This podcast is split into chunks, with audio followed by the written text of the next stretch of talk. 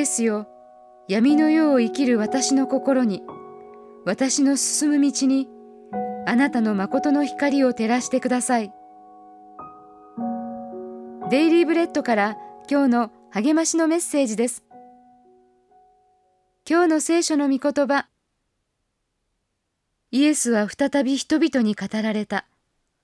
私は世の光です。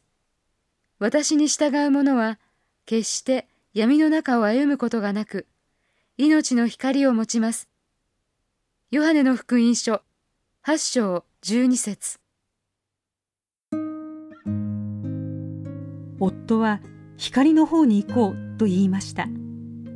日曜日の午後都会の大きな病院に入院している友人を見舞ったのですが校内で迷子になりました。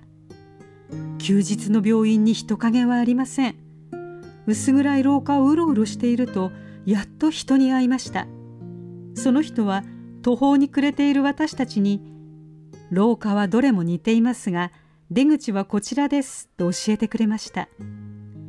指示通りに行くと出口が見つかりやっと明るい場所に出られました。イエスはご自分についてきて心の闇から脱出しなさいと混乱し迷っている人々を招かれました。私は世の光です。私に従う者は決して闇の中を歩むことがなく命の光を持ちます。私たちはイエスの光の中で己のつまずきの石罪盲点を見せられます。そうした心の闇を取り除いてくださいと祈らせるためにイエスは私たちの心と行くべき道を照らしてくださいます。キリストの光はイスラエルの民を荒野で導いた火の柱のように私たちを神の臨在守り教えに導いてくれます。使徒ヨハネが語っているようにイエスは誠の光で闇はこれに打ち勝たなかったのです。あちらこちらとさまよわずに行くべき道をイエスに尋ねましょう。イエスが人生の道を照らしてくださいます。今日の目想のヒント。キリストの清めの光が必要なのはあなたのどの部分ですか？キリストの光を求めて避けたいと思うつまずきの石は何ですか？